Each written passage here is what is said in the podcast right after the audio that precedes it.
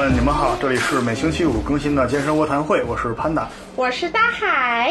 呃，我们现在聊完了上肢，其实我们上肢没聊完，对背部肌群还差几块儿。但是我还有们肩呢，肩对我们还没聊。对，因为其实肩我总不想单独拿出来说，因为怕误导大家。嗯，因为我首先我是感觉我肩部偏弱，所以说我才会强化肩膀的训练。其实肩是可以分为前练后练，分到胸和背里面去练的啊。所以说有的时候，呃，嗯所以其实我们在练胸或者背的话，其实也可以顺带练肩。对对对，所以说有的时候我会没那么提倡所有人都把肩单独拿出来练啊。所以呢，我们从今天开始呢，我们来聊一下腿，也就是下肢的练法。嗯，但是我看了一下，健身不健腿，迟迟早早变阳痿。啊！你说的，阳痿是谁？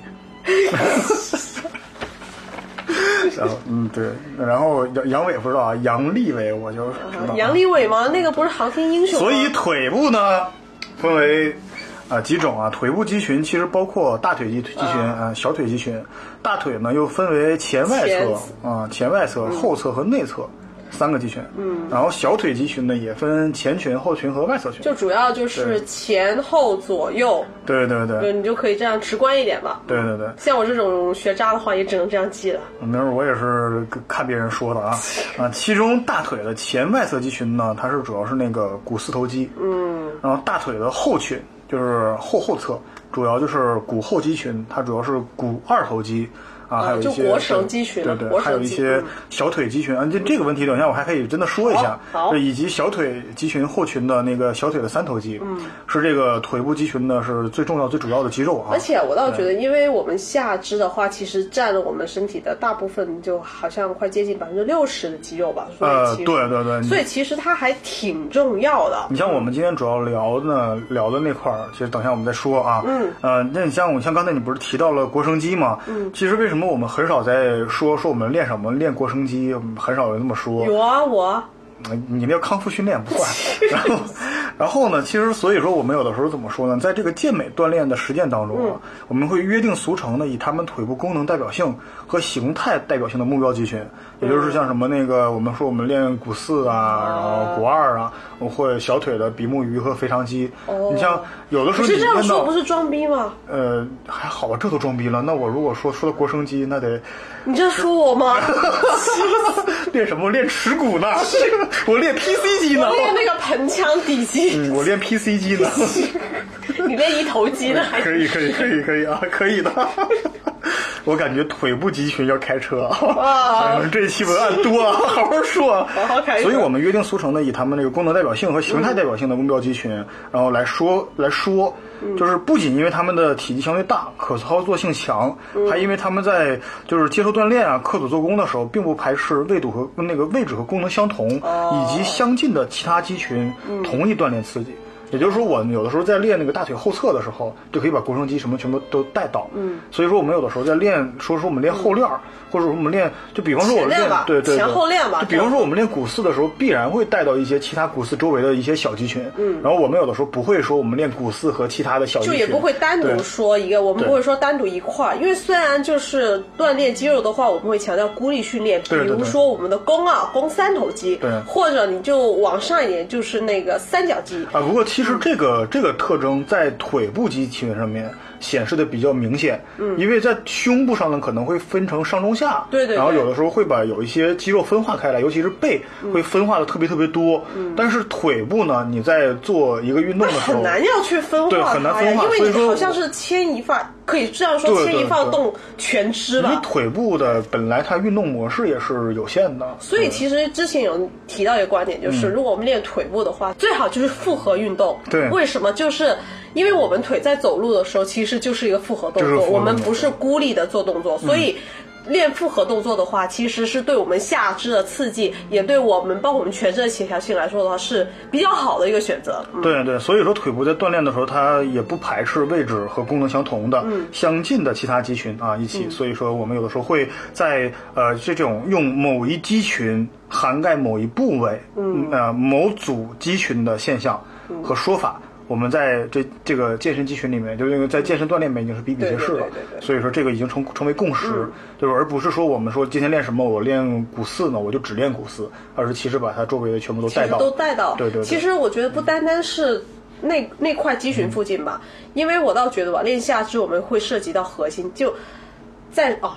练下肢，我们会涉及到腰腹，嗯。还有我们的下背啊对这一点很重要。对，我觉得你这停顿做的很好，就是确实是它核心的话，我们可能以后会再单独开一期来聊核心，嗯，因为估计我们看了一下腿，可能还得聊几期，对。因为我们今天可能只能聊深蹲了，好吧。啊，因为而腿部有哪些的这个，我们为什么一定要好好的练腿呢？你像刚才大海说了几个非常好的地方，是健身不不练腿啊，这迟早扯变变哑阳痿啊，这个 对对，这个确实啊，这个这个先说吧，啊先说吧，因为腿部呢，其实不算是最好的一个东西，就是它可以能够去产生一些性激素的分泌哦啊，，对？所以说，所以有有人说练腿叫什么叫天然伟哥。啊啊就是可是不是练完以后都腿软没力了吗？你你知道你知道我我之前遇到一个挺年轻的小伙子，过来问我这样的一个问题，就是说他在练深蹲的时候总是硬，会的，好像会怎么办因为？怎么办？凉拌了我说等它降下来啊我说凉凉。凉凉，你听说过 就默默的拿了那个啊那那首凉凉的歌给他你听说过酒嗯酒精棉签儿吗？最怕空气突然安静了，所以腿部所以腿部还有什么其他的作用呢？它首先练腿可以增加力量。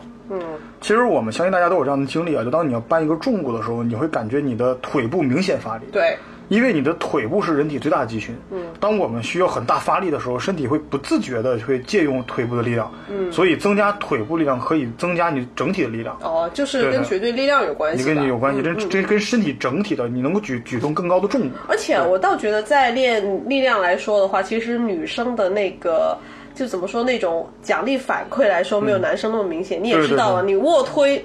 你可以很快就可能可以冲一百或怎么样，但我们像女生的话，可能很难，就大概两年只能就是能推个三十四十，已但是你经很了但是不起了。你按照绝对力量的比例行走来看，嗯，应该是还女生的奖励机制跟男生差不多，嗯，因为可能女生的呃绝对力量最高去到一百公斤。她永远不可能达到男生的绝对力量的程度，对对对这是肯肯定的。可是有一点就但是是但是你在练的过程当中，你可能你从三十公斤到七十公斤很快，嗯，而你好像我们男生的绝对力量可能要去到可能要呃二百公斤多这样的一个公斤数面，但是我们可能没有办法像你们那么快的去走完这个过程。按照是我们有一点吧，就是我们当我们练下肢的时候，其实某一些情况下，我们大家练就怎么说那个进步的那个速度吧，其实是差不多差不多练下肢的话，我们相对那个力量好像还能够掰回一点点。对对，差不多，差不多，差不多。尤其是女孩子，呃，很容易就能在下肢方面追上男孩子的一些重量。对尤其是那个女孩子稍微练过点儿，我看深蹲重量做的已经比一些呃刚去健身的那个男孩子重量已经高多了。嗯，对，所以说其实女孩子在这方面还是有一点点的对就是练下肢来说的话有一点吧嗯对，这只是感觉啊，并没有科学依据，暂时没有啊。对对对对，然后还有一个呢，就是可以增加肌肉的一个增长增长速度啊。嗯因为各项研究都显示，这个深蹲和硬拉能让你释放出比更多其他的动作更多的这个增肌关联性的这个激素。嗯，包括我们经常经常提到的一些生长激素，比方说睾丸酮。对啊，对。像女生的话，我们那个肌肉生长是靠那个生长激素，所以练腿来说的话呢，想增肌的朋友就一定要练腿本。来生长激素就不多，你还不练腿，对是吧？那你就肯定是长得慢。所以那个睾酮素是人体肌肉增加的一个必要的元素，所以你增加这个腿部锻炼的话，其实可以有效的增增加啊、对对对这个肌肉的增长速度，不是腿部肌肉，全身的肌肉，全身对全身肌肉的增不。是不是说你练腿，你的腿就一定会长肌肉啊，不一定啊。对对，你像而且还有什么好处呢？就是可以提高代谢。啊你像我们上面已经提到了，说我们那个腿部是人体最大的肌群啊，然后肌肉量呢也是一个这个基础代谢的一个一个关键啊。嗯嗯。所以你的肌肉增加了，你的代谢能力也会增加。这个我相信经常听我们节目，就各位朋友，你你都会能多吃，一点吗可以多吃呀。对对对嗯，所以能更有效的帮助你那个燃脂。嗯，你知道我很多很多时候，我发现很多很多人减肥非常快的时候，并不是跑步的时候，而是他深蹲做很多很多组之后，那一段时间会可能就，呃，减肥比较快。当他能标深蹲做很多之后，反而快一些。所以因为深蹲来说的话，它的那个运动强度很大，其实很大，再一个对它对代谢的提升也很快。对，所以就来说的话，其实减肥还是要靠强度呀。对对对。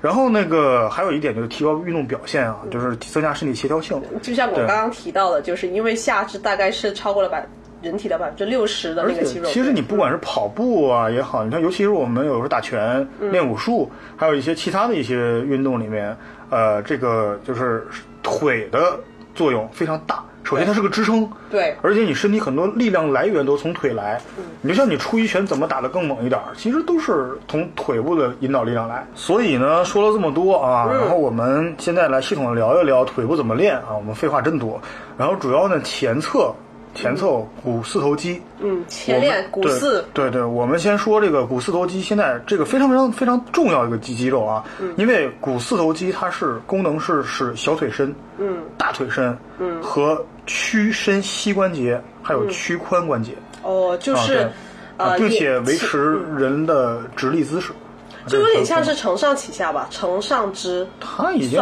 我感觉有点像一个发动机一样的哦一个肌肉了，就是那种对就有点杠杆的那个嘛。哦对对对，呃，股四头肌还有个特点呢，它是一个全身的体积最大的肌肉。我们所有的肌肉体里面，它是最大的。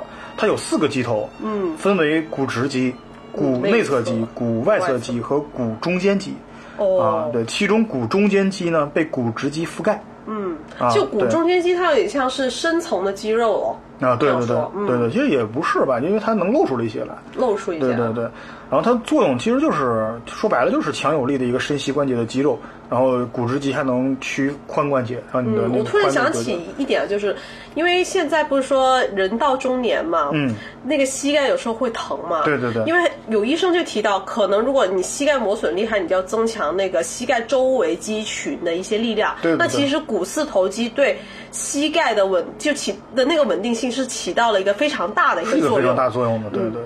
然后我们今天主要这一期啊，我们之前想想聊很多，我们现在只聊深蹲。为什么？啊因为深蹲它，我个人感觉，它是一个对股四头肌肌刺激非常好的一个动作。但是我们说的是传统深蹲啊，不是那些什么更更加高深的玩花的玩花的那种啊。因为我们下一期也会聊到一些像 low bar 这样的一个深蹲啊。然后我们先说最传统的杠铃深蹲。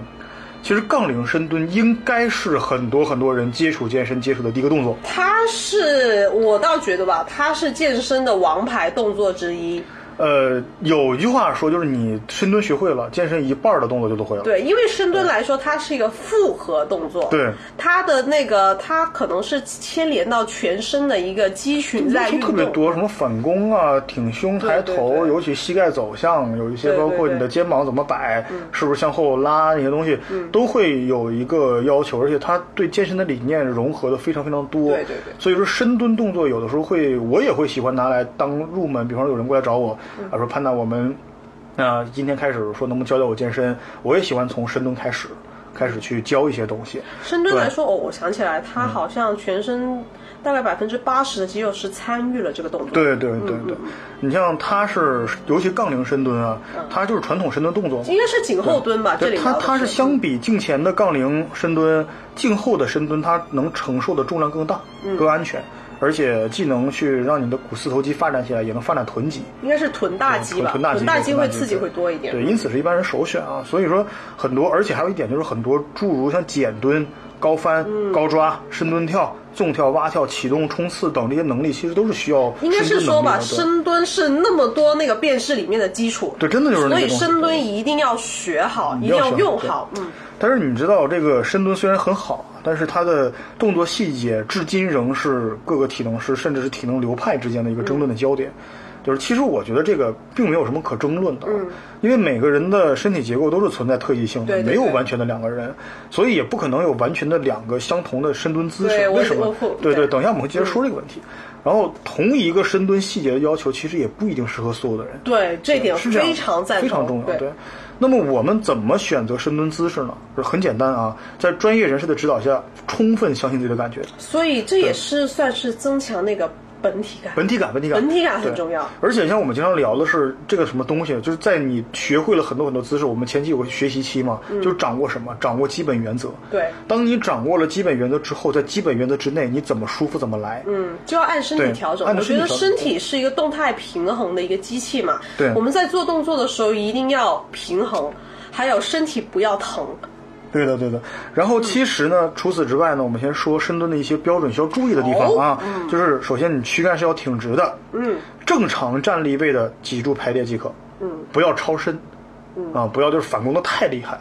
当然也不要弯背啊，这个弯背是非常就是这个在健身里面是一个非常，呃不采纳的一个一个一个姿势，就弓背。呃，特别是我们在健身的那个基础期，就不要去多选那种什么虾背呀、对那个龟背啊龟背啊，因为这个真的不是啊、新手玩的。对对，所以说我们今天聊到这儿了，那你们要是还是弯背做深蹲的话，回头听听我们节目吧。三十多期了还弯背做呢，那呃接受不了了啊。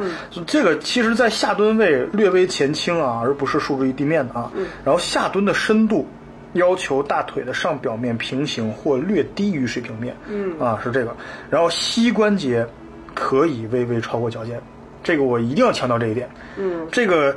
这个其实要求膝关节不过脚尖儿，这是一个世纪大谎言啊！上网去搜一搜，这个我倒觉得，因打开百度一搜就知道。首先就我我本人学深蹲的时候，我是有一点啊，嗯，因为广东人嘛，我的股骨是比我的胫骨是要长的。对这个是有有有有一个南北差异，对尤其是你看我们经常我我们会总因为我是北方人，嗯，大海是南方人，所以说我们有的时候在会跟一些两个方面的人，我们直接自己就是样本嘛，就会去、啊去比例的时候，我们会发现，就是首先在肩关节有宽厚的一个区别，嗯。然后其实那个还不是不是特别明显，最最明显的就是股股骨，就是你的北方人的小腿比大腿的所以长度长或者相等，好看了，拍照就细长大白腿就出来了。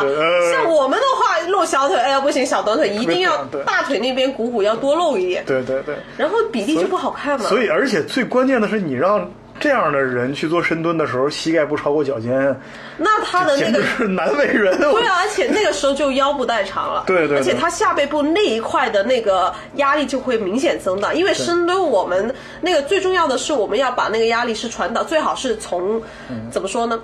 啊，我们练深蹲的时候啊，力不是主要承受于腰那块，我们练的是下肢，嗯而且核心也都全会去带对，所以就所以就很多人就为了。很多所谓的私教，我在在这里要黑一下某些私教，为了追求所谓的那个呃深蹲的时候呢，那个膝盖不超过不超脚尖尖，然后就我当时会看到很多案例，就看到特别很多广东的一些妹子啊，就她的腰都已经不知道成什么形了，还是要追求、这个。而且而且，如果是那种身材比例下面呢，她去做深蹲，如果要求不超过脚尖的话，很难保持平衡。对嗯对。但是我对一些北方人训练的时候，我会要求他们尽量不超过脚尖，因为因为为什么？其实我们等一下会聊到，我提前提前带一下，就是其实深蹲超不超过脚尖，只是你在训练过程当中刺激的位置不同而已，就是你的臀臀能不能带到更多而已，只对对是在区别在这儿啊。等一下我们系统聊，哦对，好的好的对对。然后如还有一点呢，就是我们要臀部要后伸。啊，要求你要感觉像坐在身后有个椅子上一样那种感觉似的，就不要怕，因为很多人一开始做深蹲的时候很难保持平衡。他就会他怕就一下坐在地对对，上。其实深蹲比较难的两个点，一个是平衡，再一个是核心的发力。呃很多因为很多人不知道核心需要发力的，这肚子就垂下去那种感觉似的。哎，肚子要收紧的，就好像有腰带一样其实。就好像做平板支撑，那个你的核心要尽量向脊柱靠拢那种感觉一样的。然后还有一点，就眼睛要平视，嗯这个平视不是向前看，是平视啊。等一下我们会不是。向上，对对对，是我们翻白眼的其实就是你等于你的头跟着脊柱走，然后眼睛不要往上翻，不要往下下。呃，我我倒觉得有另外一个，如果我们就听众朋友要帮朋友看，或嗯者自己要看的话呢，你可以这样：当我们深蹲坐下来以后，我们的躯干跟我们小腿是成平行线嗯其实。是看不了镜子和看不了前面的。可是我们可以，你可以找肌肉帮你拍嘛。对对对对你会看观察你的那个上肢跟你的下跟你的小腿是不是成平行线这样上来的。这样的话呢，如果是平行线的话，那应该是对的。对，其实是感觉你的杠走的方向就是一条直线，而而不是前后晃或者是一个弧线上去。这点是比较对直观非常重要，嗯对对。然后，而且你的两个脚分开的时候，是要比肩略宽或者跟肩同宽都可以。但是要注意一点，就是我说的这个东西指的是两个脚脚跟之间的距离，嗯，而不是脚尖，因为你在做深蹲的时候一定有一点点外八的，对对对然后所以说你在做的时候，你的脚跟要比肩略宽或者与肩同宽都可以啊、嗯啊，这不像硬拉一样，硬拉几乎就是比肩略窄那种感觉。对对对然后你的两个脚脚尖自然分开三十度左右。这个东西是每个人的身体结构不一样，所以你也可以怎么说45怎么来，度对，怎么说怎么来，就是不过膝盖跟脚尖的那个方向要一致。对，这个非常重嗯要，就是你下蹲的时候，膝关节的运动轨迹和脚尖朝向一定要一致。对说白了就是你脚尖指向哪里，膝关节就顶向哪里。那点我要说一下，因为今天我还刚看到有一个哥们他做的时候呢，他的那个膝盖跟脚尖是完全不一样的方向，他是膝盖内扣的。哎呦我而且他的背是虾背，是、哦是龟背，然后他是标标准不规范俯卧撑，对我当时真的很想拍下来，你知道吗？对，所以说这个，其实我们有时候说这个膝关节走向是哪里，应该是你的呃脚脚趾的那个第二根脚趾，对对对第二脚趾的方向，它指向哪儿的时候，你就不管是因为我们今天聊的是传统深蹲，以后可能会还会聊的一种开背的，就是开的，就是开开开腿的镜前蹲，还会聊到一些聊到一些相扑蹲，还会聊些也有一些对甚至是罗马尼亚深蹲，就是或者是箭步深就箭步深蹲都还有那个单腿蹲 pistol squat，就你不管是采用什么样的深蹲姿势，每一种深蹲姿势的核心，它最后的膝盖走向都都是朝着脚脚尖一致的，对都是朝脚尖一致。你要相扑蹲，你脚尖都会横过来了，其实膝盖也是向横着走，对对都一样的那种。然后所以说这个非常非常重要啊，这个是一定要强调一下，就是你的膝盖运动轨迹和脚尖朝向是一致的。嗯，然后呢，还有的你的重心呢是落在足足跟偏足中上。嗯，就是你就是在重心有点靠后，有点靠后，但是其实主要还是在足足，就是你脚的中间那个位置差不多一嗯点。就是你要穿那个后跟儿跟垫高的鞋的话，你的重心是落在足跟上的。突然想到有有一点就不大好的，就是、之前有一个网红，嗯，他在做那个示范怎么样徒手的标准徒手深蹲的时候，啊结果发现他说的点全部是错的。全是错，全是错，那也很难得哦，那也很难得哦。至于那个谁，我就我就不黑他了，对反正全是错的。就是为什么我们说后跟垫高的鞋呢？就是我们之前有有一些像玩大量大重量的话，我们会买到一些耐克的那个深蹲鞋。对对对那些深蹲鞋它就是跟是有点高的。因为它是要最大程度刺激到你的股四肌群。对对对，所以说你在做这样的一个垫高的鞋的时候，你的重心是在足跟上面，因为那个深蹲有的时候重量会很大，所以说对鞋是种破坏。对所以有的时候我们会说，哎，光脚练。其实有的时候我们我我们也是很喜欢你。还记得一年吧两年前的时候，我当时穿着那种健身鞋，然后你当时还全程吐槽，全程吐槽，因为因为不是我不是笑你那个那个鞋怎么样，那个不不专业。你只是在笑我穿秋裤、穿袜子，然后对，去深蹲而已。关键是太丑了，这太丑了，你知道吗？想象一下大海啊，一漂亮姑娘，真的就是你不知道，大海穿上衣服不是就穿上正常衣服之后非常好看，但是穿上健身衣服特别的哪有？充满了想象感。你想啊，穿一个秋裤裤嘛加袜子然后在里面之后不是，深蹲关键它那个鞋吧，看起来就是个袜子，其实是个鞋，其实对下边有那个胶垫，其实是个鞋，关键还是五指分开的。啊，对啊，哎，我就哎 帅啦。是吗？啊品味永远跟别人不一样。然后，所以说，有的时候需要穿平底鞋或者光脚的时候，重心是落在足中间上面，嗯，就是落在足的中部的啊。然后，其实从直立位开始下蹲的时候，你首先你的臀部是微微后伸，嗯，同时膝关节解锁。对，啊，同时啊，一定要同时，你臀往后伸的时候，你膝关节就要解就叫就叫解锁了，然后大幅度的屈髋和屈屈膝下蹲那个下蹲，躯干伴随下蹲有节律的前倾，上下上下嘛。就是你一般一边下蹲，你的躯干前倾的节奏要一样的，嗯，就不能说你先蹲再倾，嗯再蹲再倾，这个就有点歪掉了就是歪掉了，就失去平衡嗯不要不要分化啊，就是你一定说我这动作连贯起来。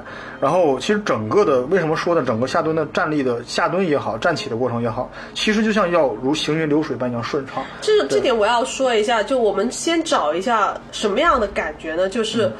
啊、我们可以找，比如说我们找一个座位坐着，找找一个椅子，然后正襟危坐怎么做？对对对然后我们的小腿跟大腿成九十度。好，我们起立，然后再坐下。对起立坐下。当你起来一点点，然后再坐下，起来一点坐下，然后在外人看你好像不知道在干嘛，但是你就要找那种行云流水的那种感觉，想象一下你在坐无影凳。对，是这样的。其实你一定要有那种不要出现停顿啊、卡壳啊、局部加速啊、前后摆动的情况。嗯，然后是这样的。你像我们刚才聊的这些，既是杠铃深蹲的一些小要点，又是徒手深蹲的要点。其实你学会徒手深蹲之后，你基本上健身动作二分之一都学会了。就真的有多多去努力练习一下这个深蹲动作是有好处的啊。其实我们在讲徒手深蹲怎么找感觉，就是先找一张椅子，然然后坐把椅子凳子撤掉，有其实有点像蹲马步嘛，有点像蹲马步。有一点像，但是你要找那种感觉，就是上下上下的那种对对，感觉。像我们有时候会经常嘲讽说，现在哎，传统武术蹲马步，我们现在现在练武术蹲什么马步，直接去深蹲就好了。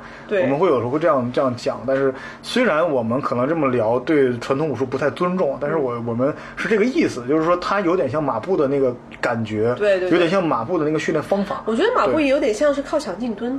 呃，也不太一样，其实就是静态深蹲嘛，就是哦静态深蹲。然后之后，你像力量，我们经常聊到那个这个就是杠铃深蹲，其实啊有两个极端。嗯，第一个极端是力量举深蹲，哦，第二个极端呢是奥林匹克深蹲。哦，那个那个已经是高阶版了吧？啊，不不不，我们先聊一下力量举深蹲有什么特点。嗯，力量举深蹲呢是低杠位的，嗯它的杠铃是放在肩胛冈上面的。嗯啊，就是有点像肩胛骨下面那个地方，肩胛冈上面，然后你的躯干的前倾角度非常大，嗯。而且呢是略宽于肩的占据，而且或者是相当于宽的占据。哦，这种的话就最大程度的能够要那个支发力嘛，就是你调动每个肌群去去帮你承重，也是更好的负重嘛，因为力量举来说。然后嗯以屈髋为主来降低重心，说白了就是臀部向后坐。对。对对对，然后你保持姿势稳定的前提下，你要蹲到髋关节低于膝关节的位置上，嗯，其实等于整个人就几乎已经快全蹲了，嗯，但是并不蹲到解剖结结构的底端，就是并不是一直靠到脚后跟上面去啊，就相当于你大腿表面上略低于水平面。啊，其实像我这种腿特别粗的人，估计可能要平行于水平面了啊，是这样的，这个力量举深蹲。不过我倒觉得还是要低一点点，才能够就真正更好的刺激到吧。对对，你像很多很多人听到这儿懵了，哎，这不就我平时做深蹲的一个一个一个一个感觉吗？其实我现在跟你讲啊，我们还有东西叫奥林匹克深蹲，它的特点呢是高杠位。杠铃杠铃要放在上斜方肌上，嗯，就我们有很多很多一开始接触深蹲的时候用那个位置，上斜方肌上面，然后你的躯干几乎是垂直于地面的，哦而不是前倾。对我相信很多很多的人都会知道，都会知道，我们做深蹲的时候，如果你想训练好的话，保证安全前提下，躯干要尽量垂直于地面。对对对对，然后你占据是略窄的，而不是特别特别宽，一般也就是足跟跟肩同宽，然后你足尖外展就好了，像我们之前说的，对对对，然后再去通过以屈身为主来降低重心。嗯，然后我看那个英文文章直译过来就是通过身体折叠来降低重心。就 fold your 嗯嗯，对对对，这种完了之后听起来好恐怖。对，听起来感觉菊花一紧啊，就是通过身体折叠啊，嗯，就是真的。然后之后第，然后还有一个什么东西呢？就是你的下蹲的深度要达到解剖结构这有点像限制的底部。全蹲了吧？呃，不是，其实解剖结构底部几乎就是让大腿比平行面略低一点点，所以说我们有时候在训练的时候要求很多很多人就是就是要低再低的再深一点。对对对你像就力量举蹲的低的没有那么深嘛，就是可能就是稍微的感觉好像浅一点点浅一点点那种感觉似的。然后你像它还有一东东西是以深虚身膝。就是我膝关节去啊、呃驱动为主，而不是以臀关节驱动为主。你像我刚才提到力力量举，以臀关节驱动为主，对对对是这样的啊。然后，所以通过这样的比对，大家想必也明白其中的一个差异和侧重点啊。你像力量举的练习方法，主要是为了发展身体力量，嗯，然后比较符合核心环节发力的一个理论啊。然后，而我们举重的深蹲的这个动作啊，就是专项色彩更浓重一些。就所以说，我们说到这儿的话，很多很多明白就就明白我们日常生活当中去练的时候，我们安排什么姿势的深蹲了啊。首先，我们来就因为这种感觉，好像我们在说白了，就是我们在练习过程当中，我们在去健身过程当中，我们想让自己的肌肉发展更好一些，想让我们更加安全有效的达到深蹲的一个效果的话，其实要采用奥林匹亚深蹲啊，奥奥林匹克深蹲，而不采用力量举。可是我倒觉得吧，因为这两个深蹲呢是比较专业的，也是往专项运动的方向去走的。嗯，但作为可能这个时候呢，有一些说，哎，我在家如果我要做到那个想去练深蹲，有什么动作推荐呢？除了徒手以外，嗯，其实我在这里要推荐一下，就是因为。我倒觉得我们一般人健身呢是为了生活而服务的，嗯，那怎么样呢？我就觉得还是要找一张椅子，对，然后呢，就是正襟危坐，嗯两两腿呢就是啊，跟肩差不多对，跟肩差不多同宽，然后股骨足跟啊，足跟对对足跟，嗯股骨跟胫骨成九十度，对两边放置同样重量的袋子，可以放两个那个榴莲啊，差不多的在两侧。榴莲，对 为什么不能放西瓜？对，夏天来了。榴莲好作死了。你平时都拿榴莲练的吗？啊，对啊，你怎么知道我喜欢吃榴莲啊？我因为我看你腿上面都是坑啊，都是那个血血洞啊。哦，对啊，你怎么知道的？嗯，对，现在在流血呢。嗯，然后呢，就是两边放置同等重量的榴莲或者西瓜，好，一定要拿那个塑料袋袋呃装着。好，然后呢，拿塑料袋装着有什么用？榴莲呢？真会玩儿，我跟你说。所以有的时候我们就经常说，你说说什么事儿？健身圈子啊就像个围城，城外的人想进进来城里的人真会玩儿。然后呢，那个时候我们两手提着拿着重物，然后一起起身啊直立站立，然后站立到。然后站立立直的同时，然后收紧我们的臀部，就是菊花一紧的感觉。就是夹别别别菊花夹臀啊夹夹臀专业点儿夹臀夹臀，别菊花一紧还行啊。然后啊，夹臀，然后好往下坐，就不要碰到我们的椅子，然后再上来站起来。这种的话，其实也是负重深挺难，蹲。挺难。就是我觉得很多人可能一开始觉得提榴莲、提西瓜有点太大海了，你可以提两个苹果，就是拿两瓶拿拿两瓶矿泉水啊，可以拿两瓶矿泉水拿两瓶就是一升的矿泉水嗯，对对然后握着，然后站起来坐下，为什么要站起为什么要来坐下。嗯负重啊？就是因为负重能帮你保持平衡，对而不是说能确实也能在同时增加到训练效果，但是保持平衡的效果比较因为之前呢，我我记得就是陪一个妞去训练的时候，我嗯就发现了，她说他自己练深蹲，我说你做一个给我看一下吧。嗯结果我发现他是往前跪，往前跪是吧？，对，因为他的那个肌肉没有力量，不是往前跪，是往后坐。对，其实往后坐。对。她完全没有往后坐嗯，她真的是往前冲。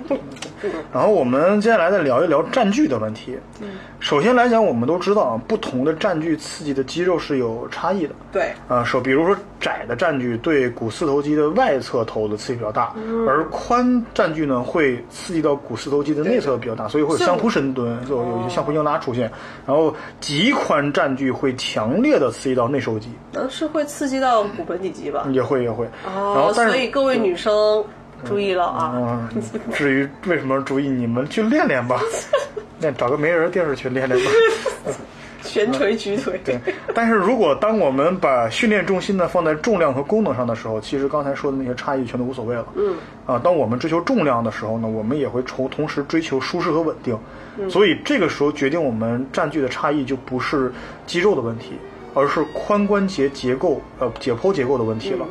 你像我那天我给大海看了张照片，是两个那个股股骨骨头的一个对比，好不一样啊，差很多，一个就像拐杖一样，完全九十度直角，对一个就是几乎都快直了，就是那边都大概也就是一个钝角的一个、一个感觉，所以这两种结构的股骨头，它做的深蹲一定不是一样的，能做的深蹲，因为它的屈髋的那个宽度就而且走向都不同，而据说啊，这种变异的存在，普遍存在啊，有七种之多。哦，你想这七种七种人，这七种的股骨头就可能产生七种不同的深蹲，嗯何何况是髋关节也有很多不一样的，只是股骨头不一样就而就就已经七种了。所以说很多很多，所以说为什么职业的力量举运动员啥站据都有？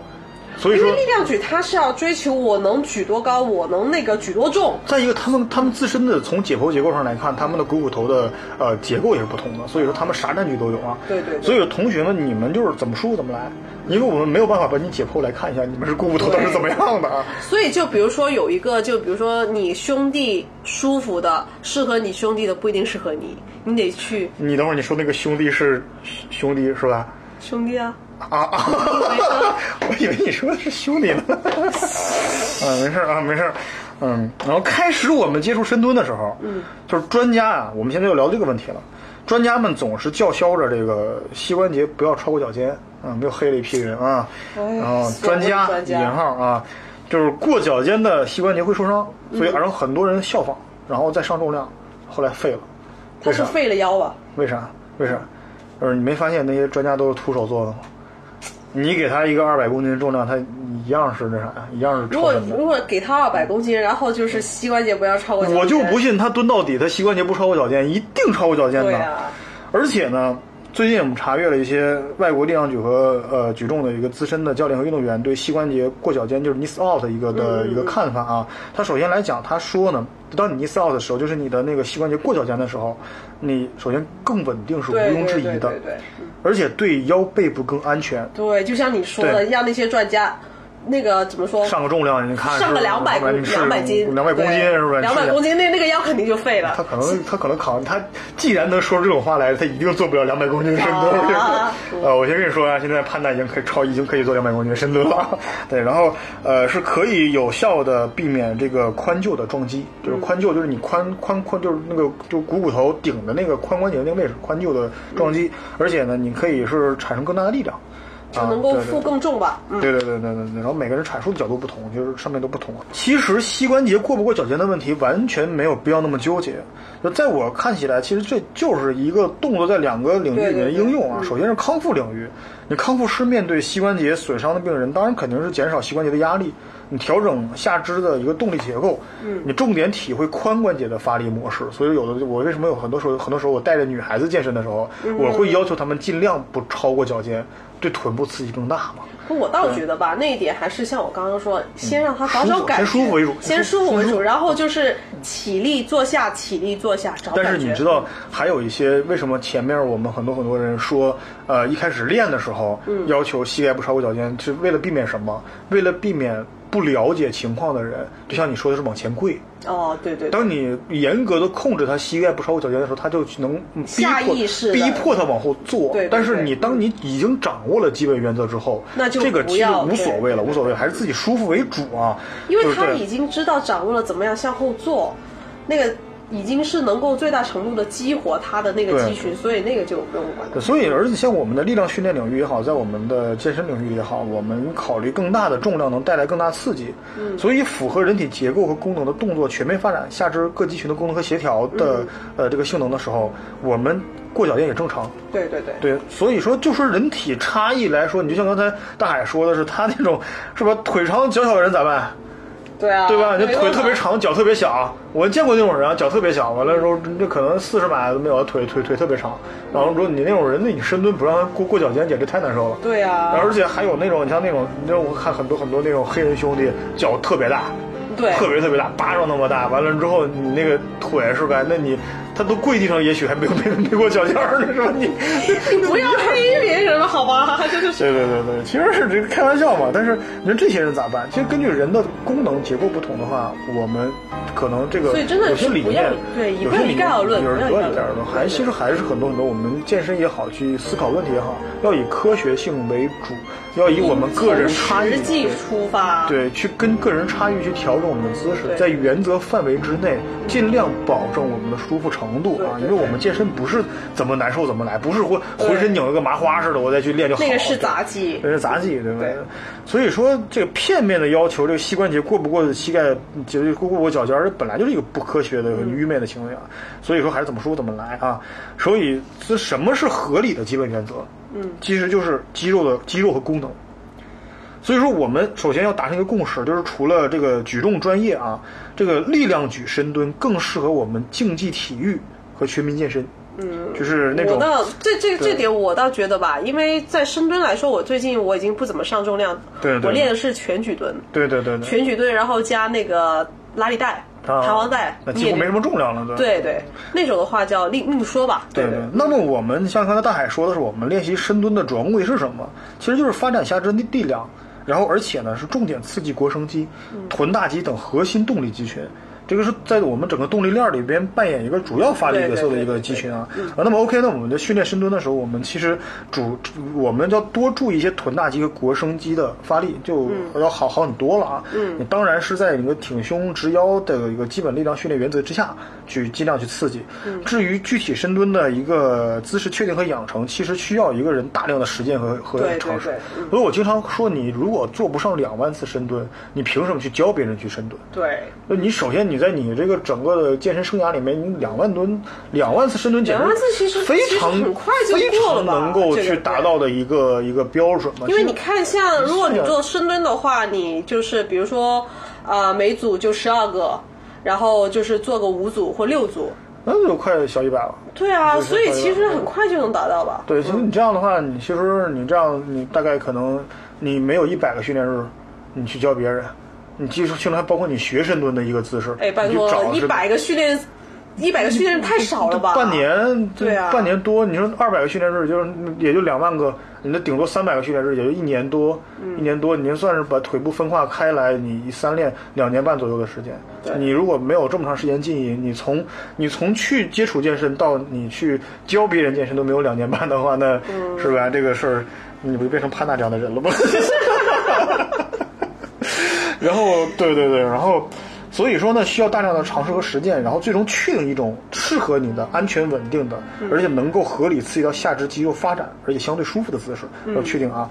所以说，具体的步骤是需要专业的人士教给你一个深蹲的模板，对。然后呢，你根据自身条件去做成做出细微的调整，比方说站距啊啊，你倾角就是你的上身肢的倾斜的那个角度对。对，确定对自身最合理的姿势之后，你反复练习，你的形成肌肉记忆。然后你在整个探索过程当中，你还需要有人去帮你去看，帮你去指点，去给给出建议，或者你去自己去拍照录像，去做一个所对比。以啊，其实健身这个跟学技能一样，也是需要个师傅，非常非常非常重要啊！这需要个师傅，就或者是有个基友在旁边帮你看一下啊，这对个也是很重要的一。所以总结一下啊，那个深蹲是分两个极端，力量举和奥林匹克举。嗯，啊，膝盖过脚尖其实也是比较合理的也合理的动作啊。你这练习的重点主要是放在肌肉和功能上面去。嗯然后每个人身体结构不一样，决定每个人深蹲姿势也不一样。对，啊、那个你像我是推荐力量举深蹲，然后你要健身的话去做奥林匹克深蹲。但是你不管是做哪个方向的，你要尽量的向那方向去靠。嗯对你不能做的又像力量举又像奥林匹克深蹲，那不一样，对，那不对啊，对。因为我呢本人呢就是一个妹子嗯嘛，那个力量呢就暂时来说，暂时不是我追求的重点。我会建议大家也可以尝试一下全举蹲，对对对，就是蹲到底。嗯但是蹲到底的时候，你的下背不要弯，下背是依然直立的。就是像我们蹲坑一样，蹲茅坑一样，蹲坑一样对对我，我们就是，然后两手过举高过能不能，能不能说个文雅点的词儿？就像我们如厕一样，蹲坑啊，就像我们大便拉屎一样。这亚洲蹲呢？嗯，行，对不起啊，对啊我我我以为你说我倒觉得吧 亚洲蹲是还行，亚洲蹲啊，不是我们的蹲的吗？是是是，对对，呃，因为你知道，其实我要插一句啊，就外国人是蹲不了我们那种蹲坑的，为什么？有一些外国人是蹲不了，啊因为听说是跟那个生理结构有关啊，对，跟生理结构有关。嗯对，这是也是柔韧性的一点，对，所以就我倒觉得吧，就我们可以先学一下正确的亚洲蹲，嗯，就是背部直立，然后全蹲下去，保持下背的那个绷直，然后再慢慢上来，嗯，你一天蹲个一百个也就差不多了吧，是啊，嗯，对，可以啊。啊。所以说，你像咱们大海说的是那个亚欧洲人蹲不了这个亚洲人的蹲，其实这就是人体科学的一个魅力。对，它永远没有定论啊，永远存在一个不不不确定性，所以对于对于我们训练还是这个实践经验是也比较重要，从自身出发很重要还，是做个几万次深蹲之后我们再聊，说我们对，这个就每天一百个压轴蹲啊，对对对，压轴蹲还行。然后，其实你像我们接下来再聊一聊什么？我们已经这么长时间，但是还要得聊一下深蹲常见的错误。就主要错误什么？第一，第一个是膝盖内扣，哦，那太多，就像我刚刚说的那哥们，女性非常容易产生膝盖内扣，还有没有力嘛还有一些娘炮，对。哎呀，别这样啊，其实它的危害在哪儿？主要就是韧带和半月板这些损伤损损伤的风险加大，尤其对半月板的伤害非常非常大。嗯，呃，这这个主要原因就是你的骨盆宽，因为这个女性的骨盆是比男性骨盆宽一些的，然后你的外展肌群要稍微弱一些。对对对，主要是外侧肌群弱嘛，所以说这个呃会产而且生这样的方法。平常做的时候，我们不是有时候我真的觉得那个某国的那个风气真的不好，它带来那种萝莉坐嘛，也是膝盖内扣吧，就显得很可爱啊。嗯别这样，对对，真的是。然后它可以强化，你怎么去解决啊？你强化你的外展肌群就可以了。嗯外展肌群怎么练？有小管小狗式的髋外展，对其实就是宽外展你很重要对对对，髋外展，然后这个你们自己去查一下啊。髋外展，还有一些那个螃蟹步横移，你要你你也可以做那个相对对扑深蹲对对对，你要绑一个那个拉力带在膝关节上面做螃蟹步横移。对啊，这个东西啊，也可以做下扑蹲啊，往外展。下扑蹲啊。然后还有一点呢，就是第二个第二个容易造成的一个问题是蹲的不够深。哦，对，对其实这点我倒觉得要反驳一下，因为我们你也知道，健身那个跟生活也是有比较大的关系嘛。对对对健身应该服务于生活。我们生活中其实运用浅蹲的那个机会会比深蹲要多。对对对，嗯，你像这个很多很多人是怎么样的？就是有些人蹲真蹲不下去，真的蹲不下去，然后那你就要减重量啊。还有些人不是他蹲不下去，不是因为重量问题，是柔韧性的问题。哦，对，还有些人就是蹲得下去，就是偏蹲不下去，就就就偏不下蹲，就是觉得那累，我就不往下蹲，我就蹲一半蹲得了。哦，这一点我倒觉得吧，如果你蹲不下去，柔韧性的关系，你可以就是在做深蹲之前做一下小腿的筋膜放松，对对对。你就可以拿那个狼牙棒去滚一下那个小腿肌肉。哎像我们好像热身和拉伸那个环节还过这专题还没做过，我们私下里聊了，但是我们还好像没做啊。嗯，因为我们好像说热身的话，你尽量拿你的那个我做什么动作，在你要刺激到那个动作周围的那个肌肉，哦对去或者做个筋膜放松，或者是你在做一个无重量的那个那个动作，比方说我推我做两个无重量我推，深蹲做两个啊徒手就是要刺。激到那个目标肌群嘛。目标肌群不能说我练啥我都跑个步，那不行啊，那不行，那不行，对。有一个王牌动作啊，开合跳，啊，开合跳，全身全全身来都能练到，啊也不一定，脖子啊也能练，也能练，可以扭头 去，摇着头，什么玩意儿啊？然后，然后其实那个这个其实蹲的不够深的也没啥危害，嗯，就主要就是对臀大肌的这个刺激不够，练不出来翘臀。那很多人觉得翘臀不好看，你可以蹲的不够深，对吧？因为我我见过很多人说翘臀不好看的，我们蘑菇教练是拿过奖的翘臀，我们总是拿过奖的翘臀，但是他那个那个臀就是很多很多人非常喜欢，对啊对对对，翘臀哪不好看非常啊？好看啊。你像这种蹲不下去的柔韧性有问题的话呢，其实就是你这个是有柔韧性、协调性和技术性方面的多方因素才导致蹲不下去的啊。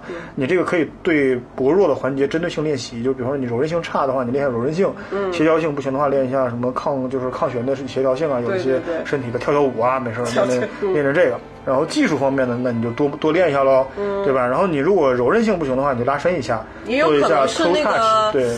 呃，平常就是热身的时候，就多拿那个狼牙棒滚一下，对对看能不能有帮助。如果没有的话，那就真的去找医生看一下。对对，toe touch 这个动作还不错，就是去碰触脚尖，啊，碰触脚趾。可以吗？当当你当你坐在可以吗？不就你要当当当你坐在地上的时候，就把两条腿完全伸展开，然后向前面去就是去伸展去触碰脚趾。然后我为什么不可以呢？主要是我的肚子会卡住。不过我 我们做那个 toe touch 的时候，有一点就是，如果有那个。呃，怎么说？那那个狼牙棒的话，嗯可以先松一下下背，那我这经验之谈那。我这有肚子也也不行，就卡住。你我觉得可能是下背有点紧张，你可以试一下松一下下背。你每次都感觉肚子，开玩笑，其实潘大现在没有肚子了，啊，别看了，你再看咬你。然后第三个呢，就是我们经常说的，我们可能在以后也会反复强调这个问题，不停的强调，就是弓背。对，有很多很多人要呃把，因为他背部力量比较差啊，嗯，他会把那个背弯起来，这样的是对你的下背部的损伤风险非常非常大，对对对就是对很多人都会感受到我们叫魔女的一击，嗯啊，叭一下子就感觉那个腰就像潘达一样躺在床上几天动不了了啊，就那种，啊，也就一天嘛。对对对，所以我忍两两天多两天多，但是我们有朋友好躺了好长时间，哦对很痛苦的。然后你有然后好，因为这种一般都是背部力量比较差，可以去练一练下背的一些力量，嗯，增加一些背部力量练习，维持一下脊柱的中立位。个早安式呀，morning 啊那种，对对对对。然后你可以练一下杠铃硬拉，呃，那个那个那个哑铃硬拉，直腿或者屈腿的那个。哎我经常练这个对对对，这个可以提所以下背比上背好对对然后还有呢，有些人呢，就是有什么问题啊？就是呃，他会不变换站距，永远用那几个动作去练啊。就是这个是很多很多人都会这样。这点我倒觉得吧，深蹲来说，因为我是喜欢玩花的对，所以深蹲的话，我是拿那个轻重量，但是我会比如说窄距，你也见过窄距蹲，我我我每天我正常的，然后我就下铺，我我就就叫嗯是看大海在那儿，可能我练腿就是这一天就能换好几个体，不是那个是姿势姿势姿势姿势，哎，然后站距是，站距，然后不是你不单是站距，有的时候你会把调整杠的位置，举过头、啊举过头顶，low 全举 bar、啊 low low low bar、high 对啊都都玩啊都做都做都做，各种旋转，所以之前拍懒不是在嘲笑我吗？一点也不上重量，就就玩那个徒手有什么意思了？那后来练了一下，发现挺有意思，挺有意思。然后那个这个很多人都会产生一个问题啊，其实危害也没什么危害，就产生不了新的刺激而已。对啊，然后就主要就是因为懒你才这样的嘛，就是对。那还有呢？还有还有其他的？所以解决的方法就是你加强意识，勤勤快点儿。完了，你可以练练窄距啊、中距啊、宽距啊，你都可以练上。对对对还有些人呢，就是重量太轻了，嗯，练的那个深蹲重量太轻了，就是就是你就像我吧，有些瘦一点儿的和女性会太轻啊，这个是有点浪费时间，因为你达不到刺激的效果。其实你有些人是真的就蹲不动，嗯，蹲不动，呃，那就就是蹲不动。还有些人就是怕加重量，还有些人怕练成大粗腿。不会，不会啊，就是真的不会。就算是腿粗的话，你那个肌肉形态出来也好看，也好看，也好看啊。那那你这个东西，所以解决的策略就是循序渐进，你去这个就递增负荷而已就好了。然后你这个呃训练方法，你就是反正你就上重量呗，对吧？你尽量上重量，找人帮你，完了尽量去冲一下子。但是是控制在范围之内啊，你不要受伤，动作合理，这前提都是建立在这个前提下的。嗯。然后还有第六点呢，就是你要刻意的要求这个膝关节不过脚尖。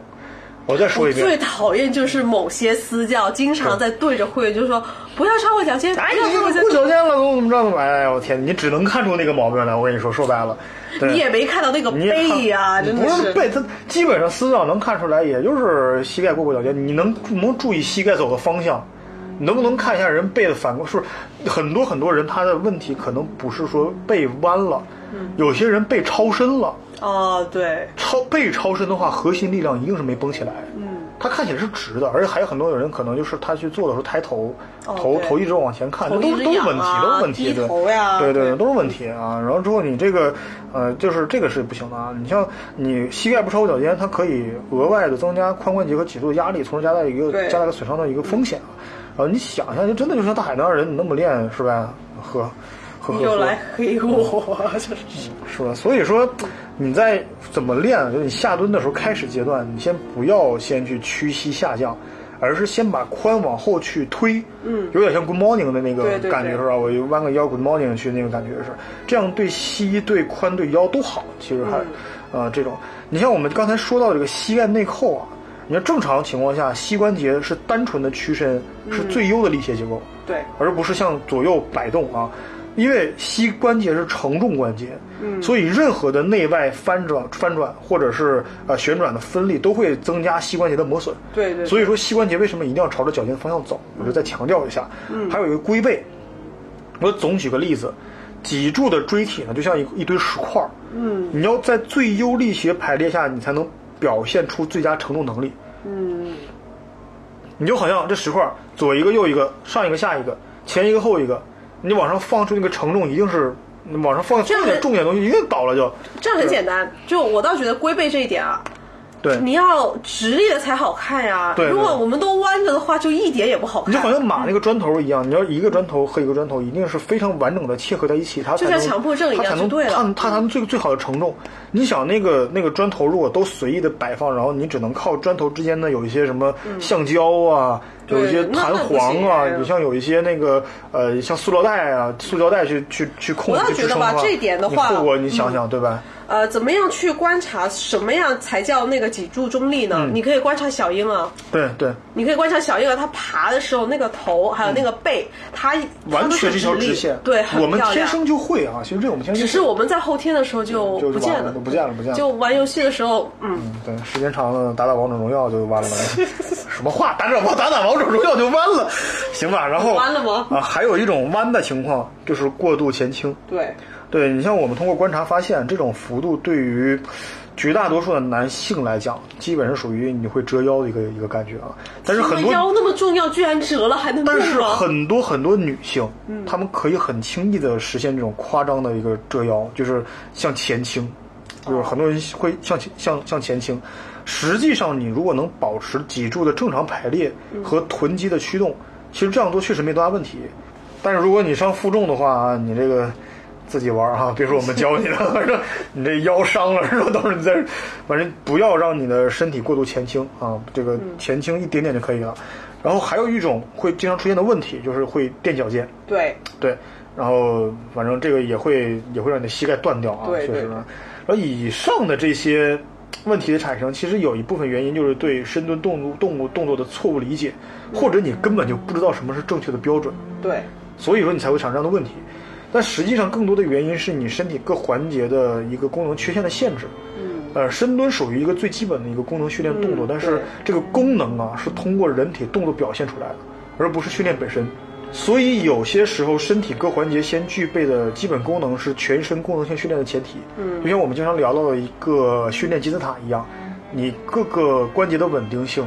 各个部分的一个能力，你左右的核心到底稳不稳定？这是你能不能上重量？对，先不要追求重量，对，也不要追求什么样，就先把那个动作模式学会了，对对对，才去追求重量。而且，如果你身体的各个，你感觉你。可能这个动作做不好，你可能你在哪个方面有有差有差距，可能这个动作做的不是很顺畅，或者我感觉我左右边的力量不平衡，没关系，深蹲可以慢慢做，对，先把杠放在一边，我们老老实实的练单边，老老实实的把那个我们关节稳定性提高上去，我们再来老老实实练徒手，对对，或者老老实实的练怎么样从那个椅子椅子上站起来，然后坐下，对对对对，那你除了这些技术动作不正确导致的这个风风险深蹲风险之外，还有一些人确实是不适合做深蹲啊。这个这个我们怎么说？啊，比如说像有一些就我其实我长短腿，对，像我这种人的话，我一般我是练单边，对，我是练那个呃单边的那个深蹲。其实我还真就是说，这个东西不是说特别夸张的一个明显啊，就是那个你像那种大腿特别长，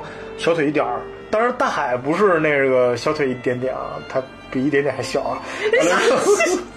完了之后还有那个还有有些人是下肢特别长，嗯，躯干只有一点点哦，那那个就啊，对，还有一些人这个腰椎反曲的啊，呃，各种 X Y Z 那个腿是吧？对对对，那种那个还是要先去做一下康复，做一下调整，然后再考虑。有一种像刘备那种刘皇叔那种伸手就能过膝的那种人，是吧？嗯，就是这这些人确实是深蹲有风险，所以说还是在去做这个深蹲这种这些这些动作之前，先去做一个自己身体的评估，对，看一下到底是不是适合哪些动作。所以我们还说这健身这事儿，真是因人因因人而异的，我们没有办法去给我们每一个听众去。